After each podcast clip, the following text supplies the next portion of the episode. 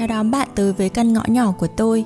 Sinh ra từ ngõ là một kênh podcast độc thoại bởi Linh Phượng hay vẫn được biết tới là Linh Po của kênh The Blue Expat Podcast. Đây là nơi tôi chia sẻ về quá trình tìm tới sự tự do của mình, về mặt địa lý và về những lựa chọn trong cuộc sống.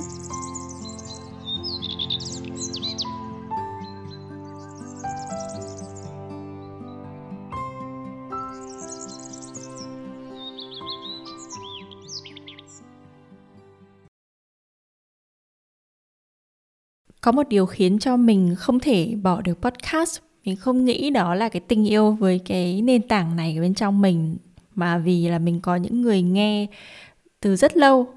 Họ gắn bó với mình khi mà podcast còn chưa được phổ biến. Và có nhiều bạn nghe mình từ khi mà các bạn còn đang à, học cấp 3 đến khi các bạn lên đại học. Khi mà họ có những cái tin nhắn gửi cho mình email gửi cho mình hoặc là những cái comment ở trên Facebook ấy, à, mình cảm thấy là mình luôn luôn có những người bạn đồng hành này và mình cảm thấy có cái trách nhiệm nào đó là mình không thể dừng lại những cái gì mình đang làm. Khi mà mình còn trẻ, mình tầm tuổi như các bạn ấy là khi mà còn đang ngồi trên ghế nhà trường ấy, thì mình cũng luôn luôn muốn tìm hiểu những người đi trước, những anh chị đi trước, những cái người mà mình có thể chọn làm hình mẫu để mà mình noi theo hoặc là những cái người có thể đưa cho mình những cái câu trả lời về những thắc mắc trong cuộc sống mà mình sẽ không phải mất một cái quãng đường dài hơn để mà mình phải phải trải qua để mới rút ra được bài học cho mình. Chính vì lẽ đó mà khi mà mình mở lại cái kênh này uh, mình đã sử dụng hosting của Anchor bởi vì nó có một cái tính năng mà nếu như bạn sử dụng Anchor để mà nghe podcast thì bạn có thể gửi voice message nghĩa là những cái tin nhắn thoại về cho podcaster với cái độ dài chỉ trong vòng một phút thôi. Tập podcast ngày hôm nay là một ví dụ, là một câu hỏi của một em học cấp 3 ở Hà Nội. À, đến giờ này thì chắc là em đã vào đại học và em đã đi làm rồi. À, và mình muốn chia sẻ lại cái tập podcast này như là một cái phần để tạo cảm hứng cho những ai mà cũng muốn đặt câu hỏi về để lắng nghe góc nhìn của mình thôi. Mình không đảm bảo rằng những chia sẻ của mình nó là những cái bài học quý giá hoặc là những cái gì mà bạn có thể ờ, áp dụng ngay được vào cuộc sống của mình. Nhưng mà nó sẽ làm có thể mở cho bạn một cái góc nhìn nó mới um, và ít nhất thì mình cũng đã từng trải qua những giai đoạn như vậy và khi mình nhìn lại thì mình mình hiểu rằng là a à, mình đã mất bao nhiêu thời gian để tìm ra một cái lối đi thì bây giờ mình đã nhìn được lối đi nó sáng tỏ hơn rồi mời bạn lắng nghe cuộc trò chuyện của mình ngày hôm nay với một em bé học cấp 3 ở Hà Nội. Em chào chị Phượng. Em là Tiểu Phương, một học sinh cấp 3 ở trường trong Hà Nội. Ừ, Em đã nghe The, The Blue Expat đã lâu và hôm nay thì em có một câu hỏi. Um, em muốn hỏi về cách để speak up, tức là nói lên quan điểm bản thân. Số là ở lớp em là đứa khá hiền lành và ít nói. Nhiều lúc thầy cô trên lớp muốn tương tác nhiều hơn nên đã cho học sinh trình bày ý kiến của cá nhân.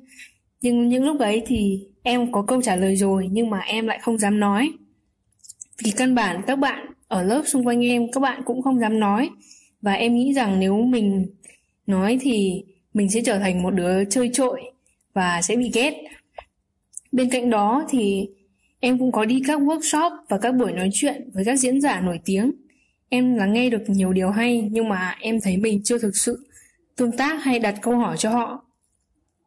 Tóm lại là em mới chỉ biết lắng nghe và hiểu những điều mà người đối diện muốn nói, chứ chưa thực sự dám mở lòng và tự tin trình bày ý kiến của bản thân. Chị có cách nào giúp em không ạ? Em cảm ơn chị nhiều. Cảm ơn Tiểu Phương vì câu hỏi của em. À, câu hỏi của em làm chị gợi nhớ đến lúc mà hồi xưa chị đang học ở trường đại học và giáo viên rất muốn là mọi người phải có sự tranh luận sôi nổi ở trong giờ học đến mức độ mà còn đặt cái yêu cầu là à, với mỗi bạn với mỗi cá nhân phải đạt được số lượng phát biểu ý kiến trong giờ học ở mức này thì mới qua được cái môn đấy. Ngoài tất cả những cái mà về à, bài kiểm tra rồi bài thuyết trình rồi bài luận tất cả những cái đấy mà mọi người và không chỉ là còn phải check attendance nghĩa là mọi người phải đến lớp để mà điểm danh mà phải có sự phát biểu trong lớp nữa thì mới qua được môn đấy. Thì chứng tỏ là cái việc mà em với một cô bé mới đang học trường trung học thôi mà có sự chăn trở này thì chị nghĩ là chuyện khá là bình thường và đây là một cái thời điểm bắt đầu rất là tốt với em, bởi vì em còn rất là trẻ. Còn lời khuyên của chị dành cho em sau khi nghe câu hỏi này thì chỉ có một câu duy nhất thôi, đấy là fake it till you make it. Nghĩa là hãy cứ tỏ ra mình là một người dám tự tin nói lên quan điểm cá nhân và hãy cứ thử với cái điều đấy trước đi. Rồi dần dần em sẽ thấy nó, thấy quen dần với việc đấy và nó sẽ trở thành một phần tính cách của em mà thôi còn lý do mà chị thấy là em, hiện tại bây giờ em đang rất là còn ngại ngùng. Em không dám nói ra ờ, không dám phát biểu trên lớp, bởi vì em ngại với ánh mắt xung quanh.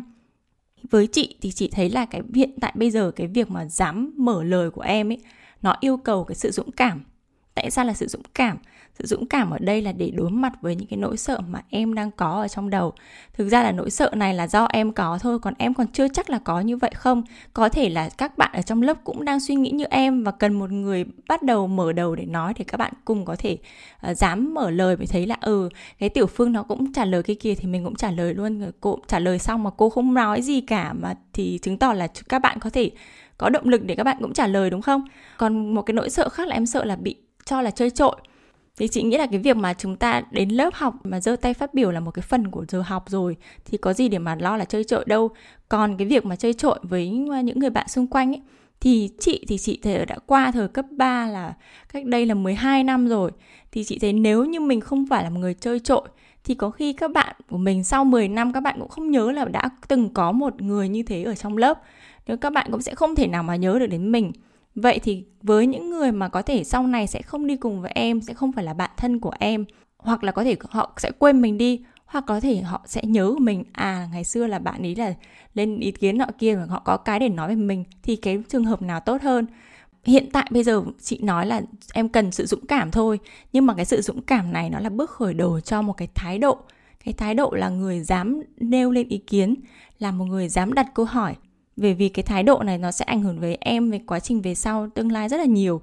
Trước tiên là cái việc khi mà em đi phỏng vấn xin việc sau khi mà học xong phỏng vấn xin việc liệu em có dám yêu cầu với cả người đối phương là à, hỏi về công ty sẽ cho tôi những cái gì hoặc là lương của tôi sẽ ở mức độ nào?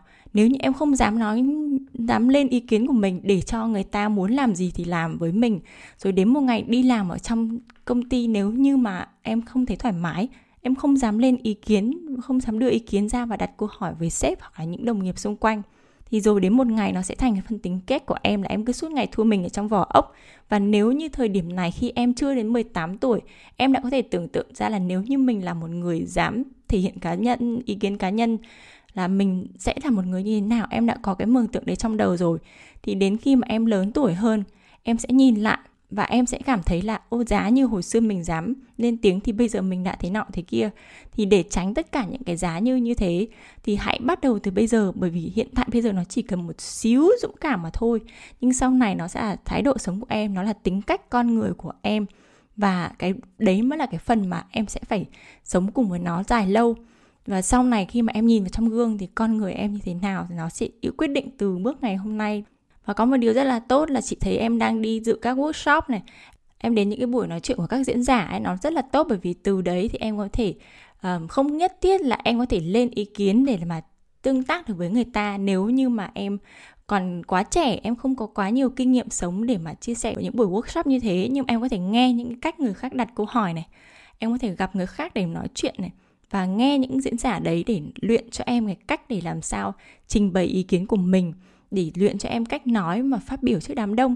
Và biết đâu đấy sau này chính em cũng sẽ là một người làm một cái việc gì đấy mà em nói trước số đông thì sao đúng không? À, không biết được thì chuyện gì sẽ xảy ra trong tương lai cả. Nhưng mà tương lai của em quyết định vào ngày hôm nay và nó chỉ cần một chút xíu dũng cảm thôi. Fake it till you make it. Chị hy vọng rằng em sẽ làm được. Và hãy gửi email lại cho The Blue Expat Podcast để xem là em đã thử cái lời khuyên này như thế nào và sẽ đã phát triển tới đâu nhé. Chị mong rằng em sẽ luôn luôn thành công. Cảm ơn em một lần nữa vì đã gửi câu hỏi tới từ Blue Spark Podcast. Cảm ơn bạn đã dành thời gian cho sinh ra từ ngõ.